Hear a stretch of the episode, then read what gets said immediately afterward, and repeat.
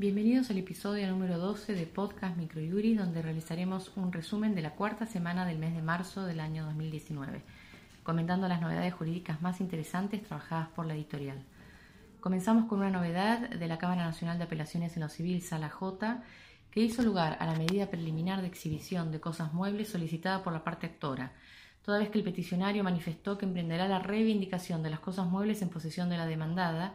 y en tal contexto debe de adoptarse un criterio amplio a la hora de conceder la medida preparatoria. Las partes del caso Maradona Diego Armando contra Villafañe y Claudia Rosana sobre diligencias preliminares del 26 de febrero. Seguimos con una novedad del ámbito laboral, fallo de la Cámara Nacional de Apelaciones del Trabajo Sala Quinta, que consideró que existió despido discriminatorio del trabajador drogadependiente que fuera despedido tras recibir el alta médica, argumentando la empleadora razones de reestructuración al no haber en la causa elementos probatorios que justifiquen lo argumentado a través del despido del actor. Partes siglado PNA contra Cargill sobre despido, 7 de febrero del 2019. En materia comercial, la Cámara Nacional de Apelaciones, a la D, estableció que el acreedor tiene derecho a oponerse al pago de un tercero no interesado si dicho abono no satisface su interés.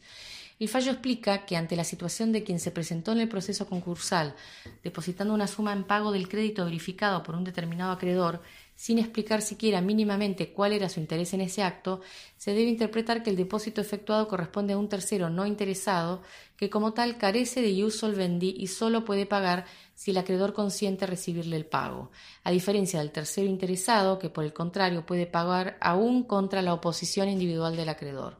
las partes del caso vía pública móvil sobre quiebra, 7 de septiembre del 2018.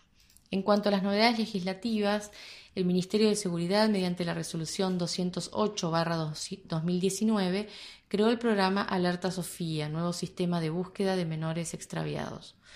Por su parte, el Ministerio de Justicia y Derechos Humanos, con la resolución 184-2019, declaró la emergencia en materia penitenciaria por tres años. Para nuestra sección de doctrina presentamos el escrito Capacidad de niños y adolescentes para el ejercicio de los derechos de la personalidad en el nuevo sistema de derecho privado argentino, realizado por la doctora Melina Maluf, en el cual se busca analizar la capacidad del menor, su alcance y concretamente su capacidad de ejercicio, acudiendo a preceptos procedentes de normas convencionales y de fuente interna, de leyes especiales, de decisiones judiciales y de doctrina. De esta manera damos por finalizado el resumen de esta semana. Para quienes ya son suscriptores de Microjuris, la información reseñada se encuentra volcada en nuestra base de datos. Y para quienes todavía no se han suscrito, los invitamos como siempre a conocer nuestros planes de suscripción en nuestro blog aldiaargentina.microjuris.com. Muchas gracias y hasta nuestro próximo encuentro.